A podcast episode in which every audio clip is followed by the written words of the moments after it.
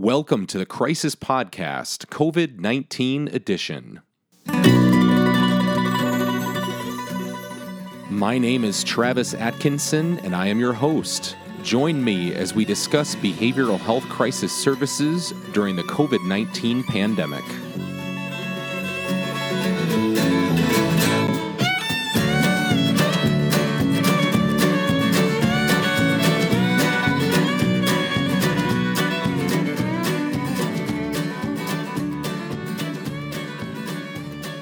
Welcome to the Crisis Podcast, COVID 19 edition. I am your host, Travis Atkinson.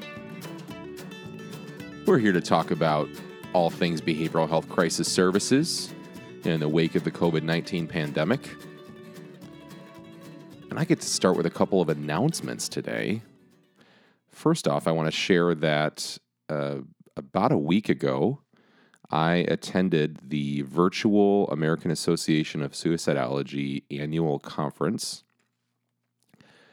and was honestly blown away at how well organized it was. This was a conference that was supposed to take place in Portland, Oregon. And about a month before the conference, they announced that it was going to go virtual. And I didn't know what to think.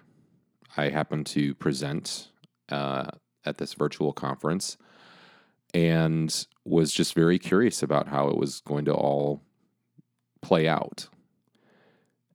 And what I saw was tremendous, an incredible coming together of planners and and directors and just tremendous communication. So I want to send a shout out to a few people.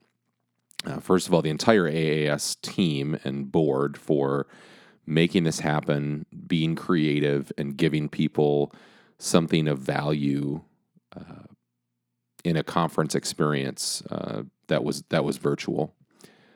So, Chris Maxwell at the American Association of Suicidology uh, he works in um, public relations and communications.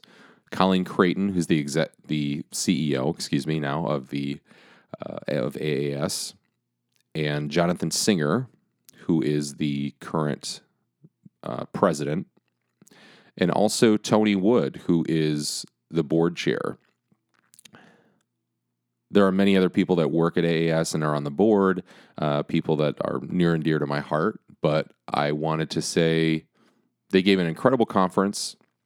I believe there will be opportunities for people to register for the sessions that were offered. Um, so there'll be a, a, separate rate, but I highly recommend it. They brought in great content. They they just made it a very good conference. Had great engagement, and as a presenter, I felt uh, appreciated and informed. So can't say enough about them. Check them out if you haven't heard of AAS before. Go to uh, suicidology.org and see what they're all about. The other announcement is I am the co-founder of a group called the Pandemic Crisis Services Response Coalition and we have launched a website called covidmentalhealthsupport.org. And we're very excited about this this website. So uh, about a month ago, maybe six weeks ago now, as uh, the United States was uh, starting to go on uh, shelter in place orders, I had a thought: how is this going to impact mental health services and access and and what's how is this all going to go down? And so I reached out to a few colleagues, uh, Amy Louise Carton at Keep Appy and Chris Maxwell at AAS. And Amy connected me with Elliot Taylor with Live for Tomorrow in New Zealand. And the four of us had some conversations and started to bring in other um, providers and behavioral health advocates and and federal system administrators and and engage some conversations about how can we be the most helpful during this time for people who are in crisis. So we developed this website, covidmentalhealthsupport.org. and it includes a database or a repository of helplines across the US. Right now, it has over 600 in this database, and you can search by uh, area of the country, you can search by the, the type of, of support you're looking for or the type of challenge you're experiencing. And we've had great response so far. And we have some other sections too help for the helpers, uh, how to help a loved one that uh, we'll be continuing to add on to. But I just wanted to share that and feel free to share that with your colleagues. And if you have suggestions or um, you know you you you have a, a new helpline that's been open since COVID nineteen and you'd like it included, there's a section on the website for that as well. So, also a shout out to uh, my my co-founders again for for making that happen. That was uh, a, a, tremendous opportunity uh, to connect with people and to try and be helpful. And uh, so that's that's for you and for for whoever you know that might need it. The last thing I'll say on that is that it's it's a good a good time to plan ahead for a crisis you know, if if your family's ever gone through like a an evacuation plan or a fire drill or something and said, "Hey, if something happens in our house, here's where we're going to meet." Um, you don't wait until you smell smoke before you make those plans. And in the same way, uh, you shouldn't n- not know what to do in a mental health crisis until you're in one. So I encourage you to check out the site. You may need it someday your loved ones might need it. And it's just helpful to know. I've even been telling people to reach out to their health plans and and ask them where should I go if I'm in a mental health crisis right now because the ER might not be the right place. I don't know if 911 is going to be the right number to call. Depending on your community, it's going to, it's going to vary. So, that's that. I want to get into now this episode of the podcast. So I was very fortunate to interview two great people on the podcast Ranya Hasan of Rosecrance, which is a provider in Illinois, and Kris Thompson with Lenape Valley Foundation in Doylestown, Pennsylvania, which is just north of, of Philadelphia. I know both of these people because they're board members with the Crisis Residential Association, which I'm also a board member of. And I also learned something about all three of us during this podcast, which you'll hear near the end. Let's just say we're all experiencing some unconventional exercise during this time. At any rate, here is the Crisis Podcast COVID 19 edition for April 12th, Kris Thompson and Ranya Hasan. Two awesome colleagues here with me today Ranya Hasan of Rosecrance in Rockford, Illinois, and Kris Thompson of Lenape Valley Foundation in Pennsylvania. Uh, Ranya and Kris, welcome to the show. Hey, Travis. Hi, Travis. How are you? Hey, I'm hanging in there. I'm doing good. Um, ate a lot of good food today, and that's got me going in the right direction right now. So I'm, I'm very grateful for that. Um, Ranya, I want to start with you. Could you tell us a little bit about the work that you do? Um, you know, like where where you're located, and maybe even a little bit about um, why you're uh, why you're doing crisis services. Like what what what calls you to do it? We are a seven bed inpatient voluntary psychiatric stabilization unit. Uh, the second team is an adult and youth crisis team. Essentially, we oversee four counties and we will help anybody. Sorry, go ahead. that can so we'll help anybody that needs our help um, in addition to that i oversee our 50 year old crisis line and um, the idea is from the safety of your own home, you can call in and uh, obtain resources, access to mental health. Uh, so I get to oversee all these great um, teams and services through Rosecrance. Uh, why do I do what I do? Um, I truly love helping, uh, especially uh, within the crisis um, world. I feel it takes a certain uh, type of person to love going in and de escalating a crisis and helping people um, in times of great need. Uh, a lot of training goes into it, a lot of um, adrenaline, um, and really collaborating with people to be able to help. So I really love all those items and putting them together, and that's why I do what I do. Uh, Kris Thompson, same questions to you. Um, tell us a little bit more about where you work and the crisis services you oversee, and what the heck are you doing? Why are you doing this work? sure thing, Travis. Um, yeah, so uh, I oversee crisis services at Lenape Valley Foundation. We're located in Bucks County, Pennsylvania, about 45 minutes north of Philadelphia. And we're about a, an hour and 50 minutes, hour 20 minutes outside of New York City. Um, so um, our crisis services consist of a, a county hotline.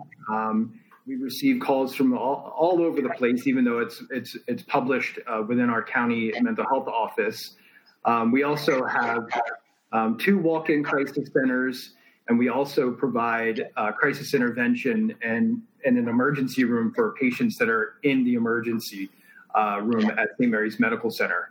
Uh, we also have a um, mobile crisis team that provides crisis intervention throughout the entire county we'll come to you. We essentially take the road on the sh- uh, the road, um, the show on the road, so to speak, um, with what we do at evaluation and level of care assessment and crisis stabilization. Um, you know all the things that a crisis mobile crisis team would engage in. And then lastly, we have a brand new 12 bed crisis residential um, program uh, called the Lodge. Um, we opened in September and um, we uh, we're doing you know we're hanging in there during COVID nineteen. Um, I guess we'll get to that later on in the show. And then why do I do crisis? I've, I've been doing crisis intervention work since uh, oh wow, it's going on eleven years now. I've been working in mental health for for nineteen years. Um, I started out working in residential um, at an acute respite program, sort of sort of crisis res light um, in our organization. And um, yeah, I worked the four to 12 shift there Monday through Friday, held it down while I went to graduate school and, um, you know, and then worked my way into crisis. Uh, started out as a crisis evaluator, like many of us. Um, and then over time became the director of the program. Um, I love the pace. Um, I get bored easy. So um, crisis provides a lot of opportunity, um, you know, for for uh, growth and, and different kinds of um, interventions in in the mental health uh, arena. You know, I, I, think in in the last five years, crisis services have been getting a lot of attention, um, and that really um, keeps it interesting for me. Um, we keep expanding how we provide crisis intervention, and the shift from crisis being an adjunct service kind of over here supporting the rest. And now we've come to realize that crisis is just as important as outpatient services or partial hospital programming. Um, so I just love the pace. I love the work. I love hearing people's stories. Um, you know, my um, my my daily contact with individuals in the community is a lot less today than it was back in the day and I, I really look forward to those moments when i get to engage with with clients and and and hear their stories awesome so um, let's talk a little bit about how life has changed for uh, for y'all as as uh, as crisis uh, managers, directors uh, in the wake of COVID nineteen. Um, as Kris, you kind of said, I imagine like part, parts of your world have already been fairly uh, unpredictable or dynamic day by day uh, as you uh, are in tune to the needs of the people that you're serving. Um, but what's changed in your program? And I'll start with you, Ranya. Like, what's what's different at your program right now, um, and how has adapting to this new normal been going for you and your team? I would say um, What's very special about Crisis is we constantly experience change. As Kris said, the last five years, we've experienced more growth or um, more attention. Uh, we're no longer adjuncts. I feel like we have our own wing. And um, during this time, I feel many other uh, departments or services uh, may have felt a greater impact than our crisis teams, but our crisis teams are used to change. Um, the situations that we help with are not predictable. We don't schedule appointments. When a clinician comes into work, they don't always necessarily know what they're coming into. So, in a sense, we were prepared for this. And um, the change that I saw was just the unknown of the pandemic itself that everyone went through. So, not knowing uh, what the response would be statewide or nationwide, and then having to adapt it within our own program. So, essentially, um, a crisis residential clinician will come into shift change and they will receive direction, updates, and uh, different pieces of uh, tools that they can use for that day. And we were able to adapt that with what was happening across the nation, across states, uh, counties were doing updates. And our own agency did a daily update as well. So, what we did was we adapted that into our shift changes to better equip our clinicians um, so that uh, you need great communication uh, tool in crisis really came in handy. Um, however, as people of this nation, we experienced it just like everyone else as well, in that we did not know what was coming. Um, very similar to right now, we still don't know uh, what it will look like a week or two from now. So we continue to adapt um, on a daily basis and move forward. Very much similar, providing services the same way we've been providing them and pushing forward. And I feel uh, crisis. Uh, we, as Kris said, we weren't always branded the way that we are. Uh, many of the supervisors and people currently in the field are attempting to brand um, the services we provide so people know uh, how to access them and understand the importance of them. And um, with the pandemic going on, we're able to do that now and uh, show the importance of hey, we're open, we're ready to help. Um, if you need help, come see us. Let's figure out a way to get you in. Mm-hmm. Ranya, one thing you alluded to is that Rosecrance is a multi state organization, correct? And so, um, how has that uh, helped you? Like, do you provide these crisis services in other states, or um, what what types of resources have you been able to rely on and, and allow you to maybe do things that a, a local one county center might not be able to do? So, yes, we are located in different regions. In McHenry, we have a mobile crisis response team. In Rockford, we have uh, the Mulberry Center, so another crisis residential center. And we're able to rely on each other's resources. And during times of need, we're able to contact each other and either bounce updates, uh, problem solve different issues that are going on, consult with each other, or work together to figure out different resources. Um, something that I, I really feel supported that, um, say, for instance, uh, uh, my team can't get a hold of me for some reason, or say, for instance, I were to catch COVID, I know that my counterpart in Rockford would be able to consult with my team and step in on my behalf to help me out. So it is helpful uh, that we are, um, like you said, multi state, multi region, just to be able to have that extra support during this time. Mm-hmm. That's great. And um, uh, I, uh, the, the the sense that I'm getting as we looked at some surveys, and I'm going to talk about a survey that was done recently in just a little bit, but um, even if things are going well, it sounds like there's a little bit of a sense of anxiety that like things could change very quickly. Um, that if you know if you don't have a lot of margins to work with with your staff and you only have so many like on-call staff working then it only takes one positive case and then all of a sudden all the people who are working on shifts with that person might have to be quarantined or you know there that that, that there there's a, a thinness perhaps uh, which could cause a sense of anxiety for people who uh, or for people running these programs to say gosh things could things could change very very quickly and and a good we could have four really good days right now where things are stable but then you know one one positive case or one uh, person that we have to wait for a test to come back from might change everything. Yeah. Um, so Kris you mentioned that you just opened this program in september. I mean that's an epic feat in in of itself. I can i can certainly relate to that.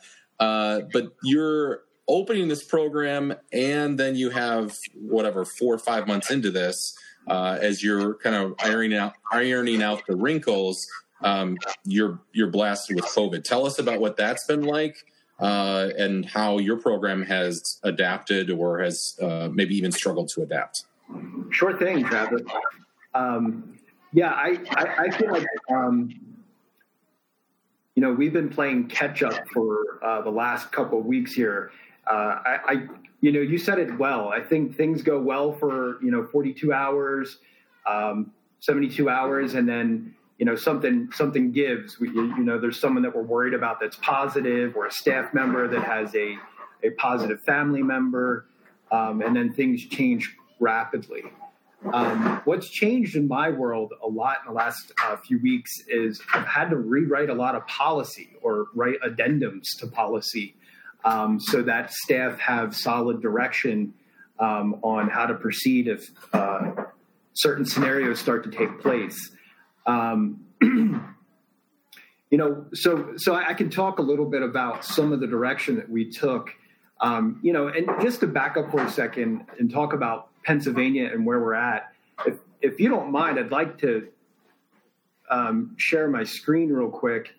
Um, Go for it. Let's try it. All right. You know, right here, can you guys see that? Mm-hmm.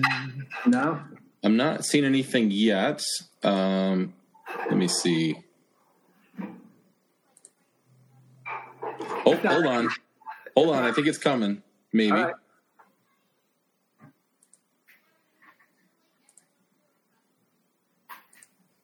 the No sounds of silence. Um, while we just- try to get that up, Kris, uh, do you want to uh, describe a little bit of what's what you've got going on? Yeah, sure. I can just talk about what I was going to share. So here in, in Pennsylvania, um, we're currently looking at about 22,000 cases, um, and we've had about 500 deaths. Um, and just here in Bucks County, um, we're looking at about almost 1,200 positive cases, and we've lost 32 Bucks County um, uh, residents to COVID. Um, you know, so that that does cause a, a lot of concern for us um, in that the populations that we serve are at risk. Um, so we want to make sure that we're keeping our our our our guests at our crisis residential program safe as possible. Um, so some of the things that we've done is we've reduced our census to seven beds. That way, everybody has a single room um, and they have their own bathroom. Um, we feel like that's a, a good direction ahead and will help with um, keeping the, the environment disinfected and um, individuals, um, you know, sharing fluids essentially. Um, that's what we're trying to combat here. Um, our agency as a whole was very quick in moving into a telehealth uh, platform for service delivery across the entire organization. Um, you know, and you know that first weekend before uh, as COVID was taking hold, um, that was a very busy weekend for us. Um, you know, we worked around the clock. It felt like um, trying to get things in place so that um, we could continue to provide service to all the consumers that um, come to or, our organization. Um, so, you know, our, our psychiatrists are doing telehealth. We even started doing group uh, therapy in the last week on, a, on, a, on a, video chat platform. And my understanding is that's gone fairly well uh, for most individuals um, who are participating in that. um, we found that a lot of a lot of clients are, are very savvy and, and can jump on their cell phones and, and hop into a group, and that's been very helpful for them.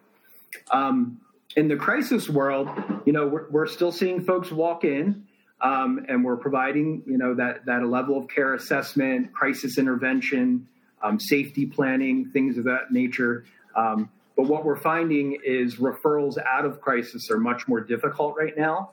Um, you know, when we refer internally to our own organization, obviously it goes a lot smoother.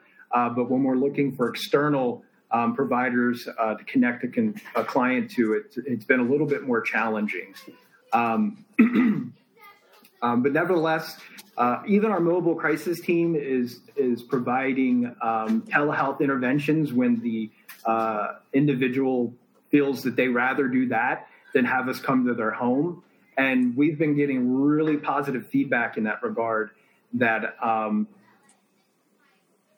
families like having the option of, of getting service, but through social distancing and being able to keep themselves safe so that there's one less um, worry, and that is catching COVID, right? I mean, um, that's what's on everybody's mind right now is keeping healthy.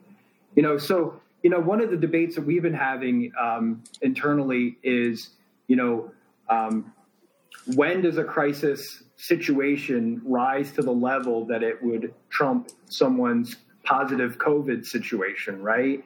You know, that's that's the challenge that we're in, and triaging uh, that scenario and providing the best support for that individual. Um, you know, that's a very important question that that isn't being addressed enough. Is we are so focused on uh, the the COVID issues that that is way overshadowing behavioral health crisis issues, and that can become a real problem when you're not paying attention to people's uh, growing or developing mental health crisis. And there is kind of a, a, triage that has to happen there. So I'm glad you're bringing that up. That like we can't just say that that behavioral health isn't important in this. Um, so I'm curious to hear more about that. You know, where where you get to that point of when you know when when you start to take risks or address um, other issues because of because one has started to move greater than the other. Sure. Yeah. You know, I, I, I can't say that I have a, a great answer, honestly. I, you know, that's kind of the space that we're in trying to work through that. I have to say, you know, the, the question that, that we were, we're asking ourselves is what do we do if we have a positive COVID individual that also needs, you know, some significant intervention, you know, admission into the, uh, into a crisis res or, or even something higher like inpatient you know, how, how do we manage that? Um, and we haven't had that situation yet. So where our stance is now, we will evaluate and assess and, and consult with our medical professionals about what the next direction is. Um, one of the concerns I have is, is that we're getting conflicting um, guidance from different departments. Um, you know, our health department is saying one thing, our county mental health office is saying another. Uh, I won't even go to the federal level, um, but that seems to be a little disjointed as well. um, you know, uh, you know, we were supposed to be done with this by now. It's today's Easter, remember? Um, yes, I was. I was. I kept waiting for it. I kept checking my phone, but yeah, you know, um, weird. I feel like where we are right now is very um, indicative of just the natural triage that has to happen. Yeah, So I'm pretty sure with so at our agency when it all started happening, we started going out with daily email communications to triage across the whole board how do we deal with this? And then what we did is we narrowed down on our own teams and created for for instance for crisis residential, we created a plan of support and essentially, we had to absorb what was happening a little bit in order to figure out how can we address the needs of what's happening right now. And I feel as we continue on down this journey of this pandemic, uh, we're only continuing to learn more and more. And of course, we're all listening to CDC and following those guidelines. But as we continue to go on, I feel like it's Maslow's hierarchy, where okay, we are currently securing this level and then we're moving on to this level and we're peeling back this onion a little bit more uh, with the tools that we have. However um, and just like maslow's hierarchy you can travel back and forth and i'm wondering if you know we end up and hopefully none of our teams experience it but who knows we may if we do end up with a covid positive case whether it be on the client side and we have to figure out placement or whether it be on the staff side. Um, I wonder how we can use the um, different new tools that we're picking up along the way to assist in that. Um, but definitely just leaning on each other during this time has been helpful. Um, I know whenever I feel stuck in a situation, if I don't reach out to my other regions, I'm reaching out to people that I've met through the Crisis Residential Association. And um, especially during a time like this, uh, I find our uh, our listserv email very helpful, in that I know that we're all just a click away from each other to figure out what do we need to do during this time. And honestly, only time will tell. We can't predict what's going to continue happening. And as we do, I think it's going to be more important for all of us to communicate so that we can bounce ideas and better handle this as a unit rather than separate and individually. And I, I, thank you, Ranya. And I forgot to mention this at the top of the show, but uh, we are all uh, members of the Crisis Residential Association board, um, and so we are, uh, you know, a few of. Um, uh, 125 150 uh, members of this organization but there's 700 crisis residential providers across the country. So there are these uh, these uh, provi- these programs that are trying to provide um, community-based uh, care to people uh, experiencing a mental health crisis. And that's part of kind of what brings us all together. And Ranya um, as long as i have you talking i want to share something um, that uh, I'd like you to touch on because you brought this up on one of the calls a few weeks ago. Um, so, can y'all see um, this screen right here with the? Uh, do, is my um, am, am I sharing properly? Can you see this little graph I've got up here? No. No. Well, we got that going for us. Um, You're gonna have to describe. Hold on, wait a second. Oh, wait, show and stream. That's what you're oh, there you go. There you go. Yay. All right, now I'm going to maybe even solo it here. Crazy. Okay. Here we go. The survey. Yeah. Yep. So this is these are some of the survey. Thank you, Jamie. Jamie's here. Hi, Jamie. Um, here's the survey results um, from a survey that was administered uh, a few days ago uh, of crisis call centers, crisis residential providers, and crisis and mobile crisis teams. So about 350 crisis providers participated, and one of the questions that was asked is, "What is uh, what like?" Uh, choose all of the things that are a challenge to you right now in your programs. Okay. And the largest responses were um, overwhelmed workforce due to health concerns, lack of critical supplies, those were both at 70%, 53% attrition due to health concerns, and 51% overwhelmed workforce due to having fewer staff available for, excuse me, whatever reason. Ranya, um, I want to talk about the the the um, the the um, uh, the issue of staff morale and feeling engaged in this work. Um, and talk to us about how much you think of that as like a problem and how much you're um, you know how, how much you're trying to combat that with with action and engagement. I definitely think um, during this time and uh, just stepping aside from work if um, just speaking with friends and past coworkers and past colleagues uh, the anxiety about this situation is real. And um, when I think of clients, I think of uh, clients who experience mental health. And then on top of it all, now there, there's an increase. Now, we know in our uh, crisis field that um, we didn't have a perfect formula going on. So uh, before COVID, um, for instance, during our webinars that would happen nationwide, we would survey our uh, people who are tuning in what are some topics that you'd like for us to talk about. And high on the list was always team morale. How do you keep uh, crisis residential or mobile crisis response clinicians engaged? How do you foster a healthy environment? So, with COVID coming on, it's an extra um, struggle. It's uh, just it's it's like when you're at the gym and you decide to add some extra weights on that bar and continue to lift, and that's uh, what we've experienced is just some extra struggle trying to figure out first how do we support um, our staff through this? And whether it be extra consultation debriefing really um, being real with staff that this is this is a time of uncertainty and um, really thanking them for being brave and courageous and coming to work every day. Uh, that's something that they have a choice.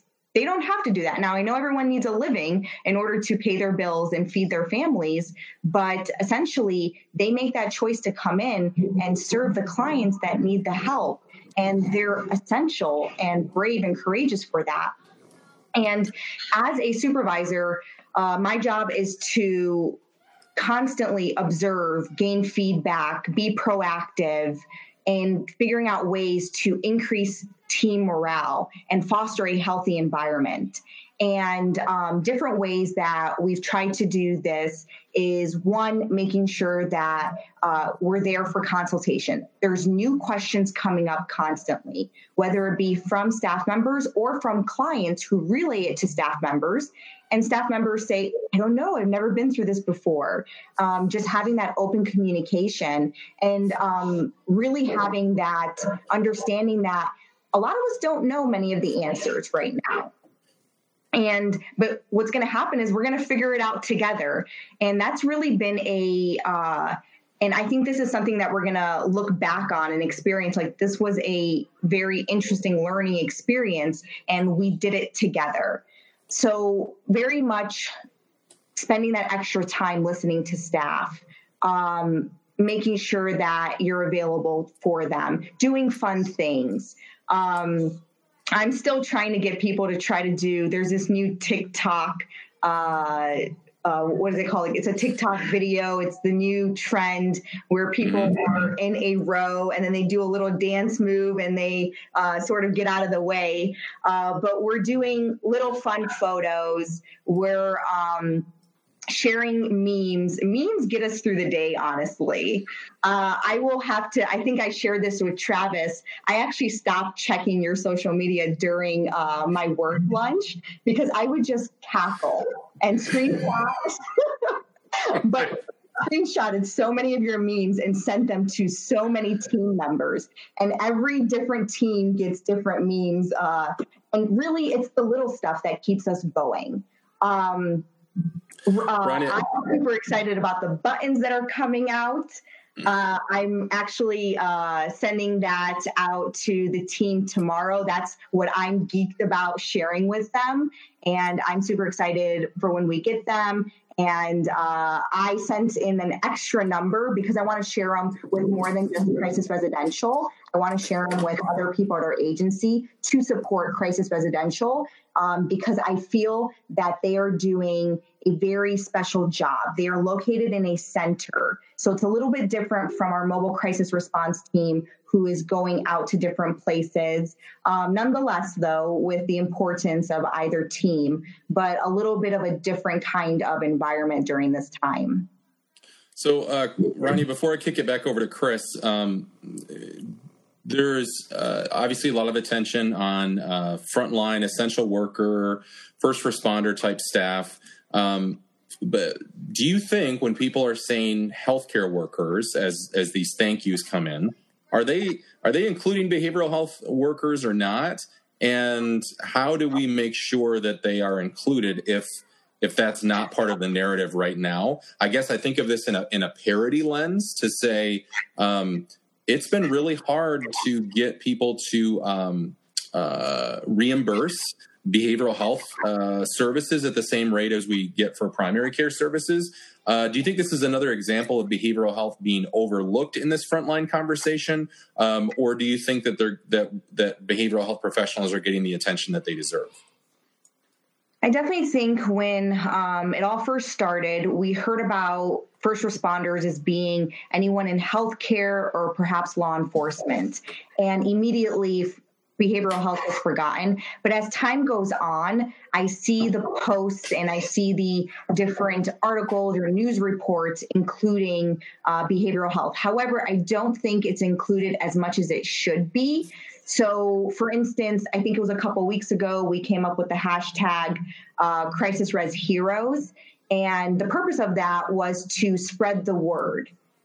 Um, I did a search recently. I was sending out an email to the teams, and I did a search for uh, different uh, banners or um, images that were being made. So if you do an internet search for uh, COVID heroes, what comes up is first responders and different images will display. So um, there was law enforcement, there was the healthcare emblem, but I couldn't find anything related to social workers or therapists. So what I did was there was a first responders uh, image, and it was general enough for me to include it. And what I did was I pasted it next to our crisis team logo. So we created a logo a couple years ago, and I said we are going to paste this together, and that's what we're going to have to do.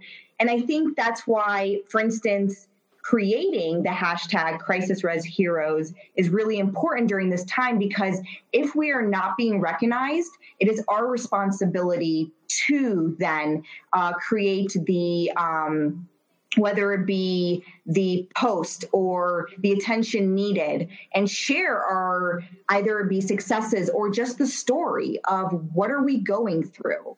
Uh, i often uh, see that nurses will take a photo after their shift and share their experience. And that's something that I encourage anyone listening to this or anyone on our teams to do because it's very important. And sharing your journey that's the only way that we're going to continue to have people understand the importance of the work that we do. So we don't remain hidden gems because we are a gem but we are hidden so, how do we change that essentially is the key question here. Absolutely, Ranya. And kudos to you for taking it to the streets. You know what I mean? And being like, oh, wait a minute. This is not, you know, I, I think, I imagine you come through life in a little bit of an equity lens and trying to say, you know, how can we fight for justice? And, and we're not, you know, I, I think that this, having this conversation doesn't mean that we don't care about frontline healthcare workers like medical. Like, absolutely, they're important. Yeah, but we're right there alongside with them. Yeah, yeah, and you know what? That we want to uh, basically give is we can collaborate, and in collaboration, that's when we can be the most helpful. Uh, we already have seen with our mobile crisis response teams the ideas of uh, working alongside law enforcement, going out with law enforcement. Our team, our um, team goes out and will complete an assessment, a crisis assessment in the community at a home with law enforcement at any time that they request us. So we've worked really hard to create that collaboration and we've seen great benefit in client care due to that. So it's not about, you know, oh, we we're coming in and we want to say that, you know, we're doctors or you know, we're doing it way better. No, it's about we're all doing this together and how do we stand next to each other during this battle and help each other out. Absolutely. Both hand. I love that. Um, Kris, I'm going to turn it over to you. Uh, tell uh, w- what's your response or your experience with the workforce discussion here, and um, you know, uh, are how, how are your staff handling this, and and what's needed right now to to have a stable workforce and to be able to do what you're there, what the lodge is there to to is made to do, which is serve people in crisis. Sure, sure. Yeah, we we had a, a scare early on in this whole pandemic, we thought we had two we had two presumptive uh, positive residents in our, our crisis res. Um, so we we had to we had to get them tested, which you know three weeks ago getting a test was was much more challenging, um, but we were able to figure that out, get them tested, um, and then develop social distancing protocols within the program to keep those individuals safe and the rest of the program safe as well as staff. And I think that experience gave us um, a little bit of confidence in that we could handle it. Now, the good news is, is it came back that they were negative. So, you know, that was a big um, relief. Um, we were able to relax a little bit and back off some of the more uh, stringent social distancing uh, uh, protocols that we had put in place. Um, you know, I, I think when, when, we talk about, um, you know, crisis and mental health uh, parity and where we fit in the in this big puzzle, um, I do believe we fit right alongside of medical professionals in that um, there's a role for us to play in this, right? So we're not we're not intubating individuals who are struggling to breathe from COVID um, and need ventilators, but we might be the people that are talking to that individual's family about their medical status um, and helping them cope with that, right? That could be a role for us in crisis for sure. Um, but where you really see the rubber meet the road for me um, within our programs was uh, the distribution of PPE. Um, that for me was uh, uh, very eye opening um, and where the priorities fell around that. And I, I, am still trying to process that and, and come to understand um, that whole process. You know, there's a part of me that says, I don't want to be taking away an N95 mask from a ICU nurse that's going to be standing over top of a positive uh, COVID right. and trying to intubate them, right? Um, but in the same token, um, we do need that equipment so that we can, can continue to provide service to individuals that are coming into crisis res or uh, if we're going out to do a mobile crisis or we have a walk-in crisis client that's coughing or you know maybe has a fever you know we, we want to be able to protect our staff and protect that individual um, from somebody maybe on staff that's asymptomatic right and that requires ppe um, and the utilization of that in effective ways and that's just a completely new world to me. I mean, you know, we we do um, bloodborne pathogen training and things of that nature, and how to use gloves, and you know, you know, cleaning up uh, bodily fluid spills and things of that nature. But never to this degree um, have I been put in a position where I had to focus on what was the next right thing to do for my staff as far as guidance is concerned. Um, and we continue to learn. We continue to learn. Um, so as we were able to establish a, a decent supply of some PPE, um, that really helped our staff feel more confident in what they were doing, knowing that they can protect themselves. Um, and, and also we can protect other uh, clients coming in to receive services. So um, some of the things that we've implemented um, are all staff are wearing surgical masks now or, or hand sewn masks. Um, we've been very grateful to have roughly 100 hand sewn masks um, donated to our organization. So we've been spreading those out. We've also been able to secure a, uh, a, reliable supply of surgical masks, which, mind you, is not N95 masks.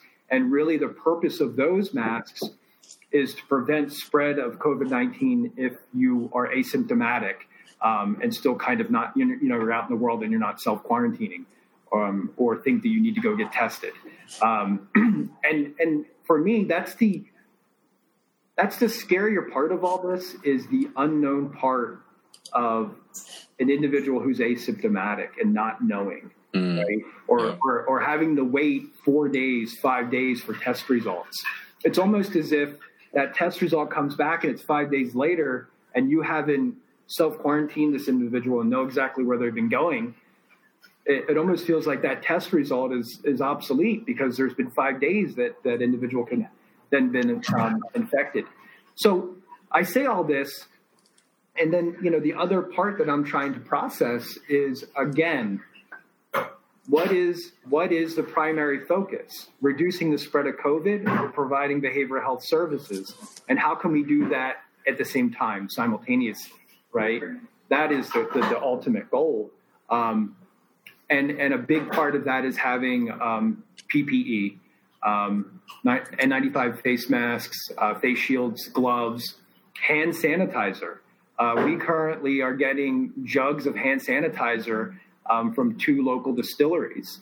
Um, you know, we're happy to provide the business to the distilleries that are otherwise shut down.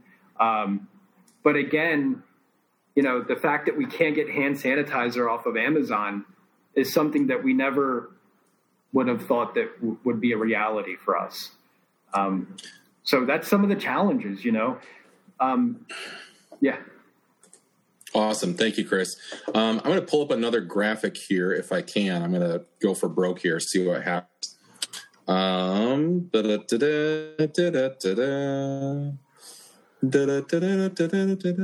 All right, if I take myself off, ooh, look at that. Okay, we're getting closer. Um, okay, so I'm going to show another graphic here, and this is um, changes in crisis residential referrals. So, as people are thinking about what's happening with COVID, they might be thinking, well, I'm, you know, all of the referrals to all the different types of services in behavioral health or behavioral health crisis are presumably going up. Um, but in two of the three service types, mobile crisis and crisis residential, that was not the case. That that referrals have actually been going down, or in some cases, there's had to be a, a decrease in capacity. And this has been discussed on the the weekly crisis support calls that the Crisis Residential Association has had. Kris, you also brought to light that uh, some of the psychiatric hospitals in your community have either stopped taking referrals or reduced their their capacity. Um, so I want to move this into a little bit of a hypothetical here in the last 10 or 15 minutes we have together. And that is um, what happens if, and you can see on this graph that 4% of the um, the crisis residential programs have stopped services. Okay. So, what happens if your crisis residential programs are uh, uh, have either less capacity or less staff or or are receiving less referrals because some of these sources that you might have mentioned before I, th- I, think it was Kris that mentioned earlier that you don't have places to send people sometimes to discharge. Like if the homeless shelters aren't taking new clients or if you know your outpatient therapists or case managers are not you know just have a different capacity. You might not feel comfortable discharging these people from your program. So if you don't have places to discharge then that's stopping other people from coming in your program. And i'm sorry to paint this like dark like uh, you know doomsday perfect storm scenario but this is this is what keeps me up at night is um, so then uh, you might not have your mobile crisis teams that are intervening because they have not switched to remote like telehealth capacity and on ta- using tablets instead of going out in person. And you're left with all of these levels of the care continuum that cannot divert people from the emergency room or the psych hospital. And the emergency room, I would say, is the number one place where we don't want people to go right now. Um, what happens? Um, I'm going to start with Kris. Like, what happens in this? um scenario and like how what the heck do we do how do we get out of this um Eh, you know, how is this all going to go down in the next one to two months yeah. um, if we keep going the same direction that we're going right now, which is um, a, working at the margins with our staff, um, uh, you know, limited beds, and all these other factors that we've talked about. Sure, sure. Yeah, I, keeps me up at night too, Travis. Right now, you know, the future. Um, you know, I try to remain positive and hopeful um, you know, we we have done a huge campaign with with our staff and and um, using the term healthcare workers, um, you know, essential services, uh, frontline workers. We were actually um, really lucky and and had a local newspaper do an article on behavioral health crisis intervention. Um, at, at, and and kind of highlighted this idea that you know we're here working too. Let's not forget about behavioral health. We're also concerned that there's going to there's going to be like this boomerang slingshot kind of effect down the road because everybody's isolated and cooped up, um, and we know how that can acerbate an individual's um, psychiatric symptoms. Um, so you know we're concerned about what this is going to look like a, a, month from now um, with everybody cooped up. Um, you know, internally we have a handful of um, long-term residential programming and some of those programs have shifted to a shelter in place model where we have staff just living there um, for two weeks at a time. And then we're switching those staff out. Um, the idea behind that was keeping uh, a very small portion, a very small portion, handful of staff kind of on the sidelines um, in case we start to lose staff um, with positive cases or family members that get sick and then now they're quarantined or whatever the scenario may be, um, so that we can we can swing people in um, to the program um, and and help out. Um, the other uh, reason behind reducing our census to seven beds um, was that um, if we did reach a, a situation where we were a, a, shelter in place and we didn't have enough staff, that that you know seven individuals is is easier to manage than twelve, right? Um, making sure that all those people's needs can be met. Um, so we're trying to think ahead about um, how to plan accordingly if this happens or that happens. It, it, you know, essentially having positive staff members um, and or positive individuals in, in one of our um, residential programs or crisis res. Yeah, thank you, Kris. I want to uh, get over to, to Ranya and hear your thoughts as well. Like, what, what, like, how, how does this all play out? Either if it goes well, or um, if if uh, compromises continue to happen. Uh, you know, what's what's your take on this? It's a daily think tank. I feel we're I know the number one thing that we all lack before even COVID is time. I wish that we can all have an extra five hours, five, an extra whole day to the day in order to just think about being more proactive and thinking of more solutions. But moving forward, just having daily think tanks and reporting what we're seeing, what we're observing, what we're experiencing is going to be really important to do some quick proactive because proactive right now is not um, what we usually how we usually do proactive. Proactive right now is next week. For next week this is what's happening. When this all started i don't know if you all went through this but every two hours we were experiencing some changes. I'm so happy we're past the two hour mark and now it's because that was a bit much for me. But um, to have experience changes every two hours but those changes were important because as information was coming through, we had to adjust. So, what I see Rosecrance doing and our crisis uh, teams down here in central Illinois doing is continuing to adjust, and it's the only thing we can do. So, making sure we're informed, and that's where time is very important. So, making sure that our leaders have that time to be informed, to communicate with each other, and then communicate to the team members. So, that's a very um, important piece. You cannot forget to communicate down to the direct service team to make sure that they're equipped with the knowledge that they need and to make sure that they're involved. Because uh, so where I get my feedback is from the direct staff members and making sure that those uh, lines of communication are open because what they're experiencing is what you actually need in order to make the decisions um, that we are talking about today. Ranya, you've um, presented at the Crisis Residential Conference before, and you've also done uh, a webinar on the importance of good leadership and management uh, in this field. And I think you're you're hitting it spot on that um, you uh, everything that you did for your staff when you weren't in a pandemic crisis is like all that much more important right now. Yeah. Um, and I heard it said last week that that somebody the one of the mantras that a supervisor is taking on is when I know, you know that there's nothing that they're filtering out or you know stopping from uh, that, that they're trying to be as transparent as possible to their staff because they know that they need that. And they might not love all the information that's coming through but at least they know that they're getting all of it. So i think that's really important. Um, one the last question that i want to ask each of you so um, our one of our other board members uh, jamie uh, brewer um, has this beautiful mentality that she um, employs or embraces with her co her staff, the people that she supervises, um, with this idea that we work in behavioral health services. Um, we know many of the answers to be helpful to people. So if we know the answers, then what are we doing for ourselves, right, to take care of us?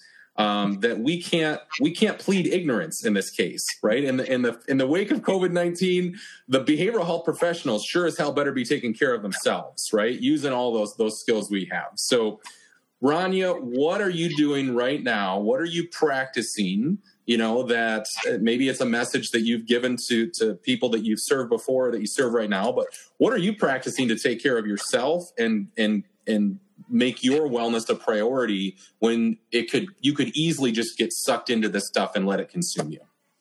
Yeah i remember um well, for me, my two houses of worship, uh, the mosque and the gym, are both closed. two places I never thought would close, shut down so I probably went through an adjustment period myself, but I remember emailing my team and there was probably a period of time where I started working a copious amount of hours a day. But then I took a step back quickly and I emailed my team and I was very honest with them. And I said, I have to be a better model for you. I have to practice all the CDC guidelines that are coming out. I need to make sure that I'm modeling what the guidelines are saying. And I have to make sure that I'm modeling self care too. Now, in order to manage crisis teams, you know that our self care game has to be pretty sharp. So it was definitely just a, learning curve of, oh, wow, this is a little bit of uh, something different going on in our daily routine. So, how do we self care? Um, so, at first, uh, I was. Um, struggling to figure out, okay, well, the gym is closed. What do I do? So now I am a runner outside. And I never thought that I would say that. God help us all. We're all there, right? I actually enjoy it. So I was hesitant. And um, I, at first, I was like, I don't even know. My poor knees. I'm going to need like joint vitamins. I don't know how I'm going to get through this. But it's actually been um, a forced reset.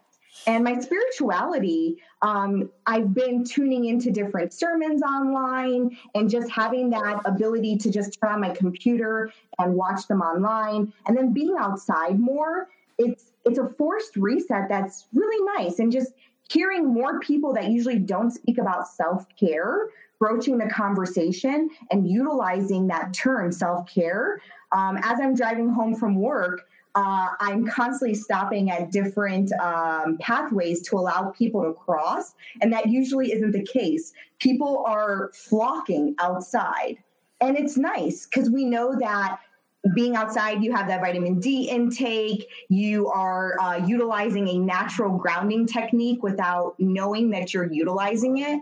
So it really is a forced reset for our society but I wish it was under better circumstances. Certainly.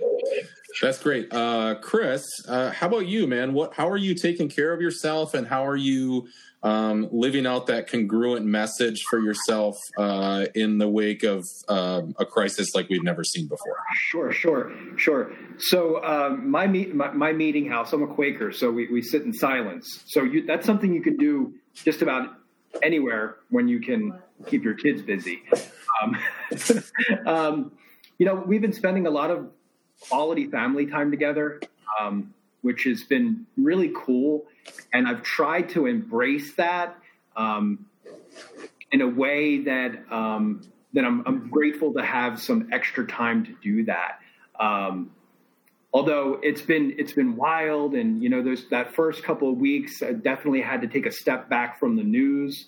Um, I think at first everybody was kind of glued to the television or your news feed, um, or you know, looking up CDC um, and where things are at. And I've I've really tried to pull back and limit myself um, access to that um, in very short snippets, or I go directly to what I'm looking for as opposed to listening to you know NPR broadcasts or something like that.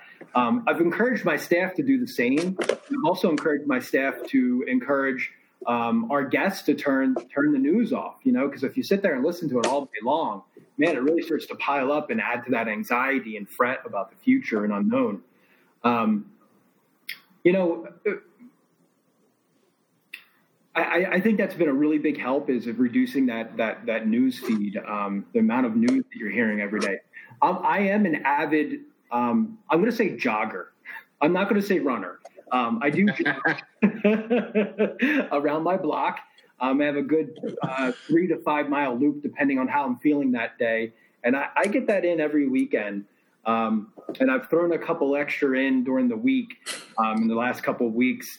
Um, it's a great time for me to listen to music um, and just kind of like detach from what's going on and, and maybe connect uh, uh, with, with, with, something higher than myself. Um, I also am a closet piano player. Um, so I've been practicing my scales. Um, and, and that's, that's really helpful too. My, you know, my wife um, has had this bass ukulele um, sitting in the corner and she's finally gotten that out and she's practicing her bass a lot, and that's been kind of cool. She's like basing at me, you know what I mean? Like walking around the house, and I'm like, I need a little Casio, and we can be a duet, right? And we can mm.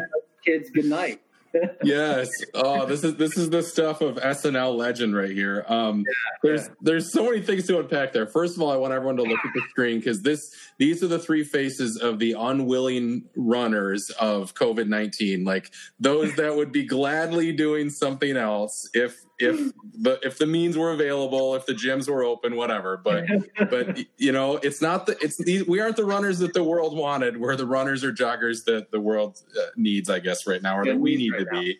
yes. Um, oh, you, I, I, a, a theme that I heard in something you said was that there's a difference between just because you can take in all kinds of things, or just because you can work nonstop, it doesn't mean that you should. And we're kind of answering this question of how can we be the most helpful, not just for the people that we're serving and trying to make these, you know, COVID nineteen versus mental health crisis decisions and and you know uh, uh, PPE. Like, is should it be for us or should it be for an ICU? Like, how can we be the most helpful there? But we're also asking ourselves the the question: How can we be the most helpful? Right? It's like, hey, um, what what is good for me right now? Knowing that I could read the Johns Hopkins uh, updates, and I could do all these different things and learn. But is it good for me to do that? And whether it's you know silence um, running um, Ranya i think i've even noticed that like you're making um, you're basically making uh, the world your gym right now with like some some different ways. You're like free basing off of like the back of trucks or whatever it is that you're doing yeah, for like calf raises and things. off of a tractor. Uh, yeah that's what it was. I was running down uh, the side of a farm and there was a tractor and i was able to do a pull-up on it. And i'm like you know what COVID 19. This is what we're doing. oh my gosh. Um, we had a comment come in, Kris, uh, from Rihanna. She said, Me too with the piano. That's awesome. So we're we're discovering our, our inner musicians that are budding. That's that's wonderful. Um, but I, I, I I'm encouraged by this. I'm encouraged that like you're that we're finding ways to be the most helpful to ourselves. And this is where i wanted to bring it all back to is as as we've been having this health uh, medical versus um, behavioral health uh, like tension none of us can be effective over all the people that we could impact or influence treat serve whatever whatever role we're in. None of us can do that if we're not well within right? And so our healthcare professionals are going to need like trauma therapy, right? And and debriefing and counseling if they're not getting it. Our behavioral health professionals at the crisis residential programs need and are receiving, as as Ranya and Kris, both of you said, like daily communication and check-ins and support.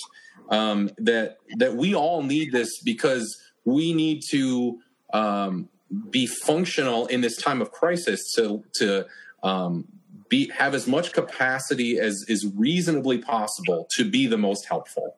And so I'm so glad to hear that that our leaders in our country, like the two of you, are doing this, are still taking care of yourself, knowing that you uh, you know you're you're charged with a lot that your job is really important like um, I, I think that this whole thing that's happening right now is bringing out in us this question of like is life meaningless or is life incredibly meaningful? And that's kind of a question that we're answering each day. Um, uh, whether it's a you know a Frankl thing or a, a, um, a, you know a hierarchy of needs thing with maslow like we're answering that question each day with our actions. So thank you both so much for being here. I'm sorry i wish we had more time. We could we could go to the night. But that's not good for us. We need to get our silence in. We need to make the world our gym. We need to do all those things, right? so, for a run, guys. Uh, I'm going for a run. No. Yeah, hey, I was thinking that we should go for a run together and have our headset in and hear ourselves, you know, breathing heavily and you know just being out of shape. yeah, yeah. Instead of the yoga noise, it's the running noise. the running noise. I love that. I love that.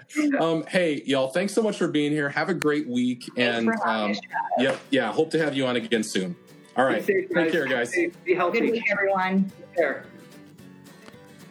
Thank you to my guests, Ranya Hasan and Kris Thompson. To hear all of the Crisis Podcast COVID 19 episodes, make sure to subscribe on Apple Podcasts, Spotify, or wherever you listen, or become a fan of the Crisis Podcast on our Facebook page.